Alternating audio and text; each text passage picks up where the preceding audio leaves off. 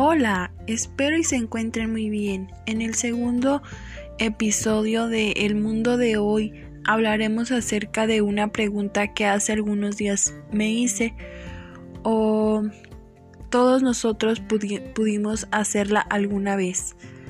Cuando iba de regreso a casa me pregunté ¿qué son las nubes mirando al cielo? Otra pregunta fue ¿por qué logran que llueva? O por qué están en el cielo. Hoy daremos respuesta a todas estas incógnitas. Como primer número sabemos que las nubes se forman del agua que hay en la atmósfera donde nosotros habitamos. Puede ser del océano, del río, este, de algún pozo, entre otras. Cuando el sol está muy fuerte, mm, hace que la agua se evapore y suba al cielo formando las nubes de muy pequeñas gotas de agua cristalinas que están compuestas por gas o helio.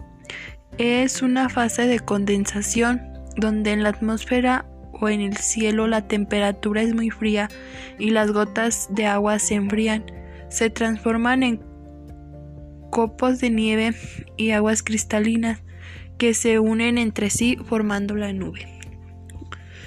Para más entendimiento, una nube es como una gota de aceite en un vaso de agua. Nunca se va a sumergir.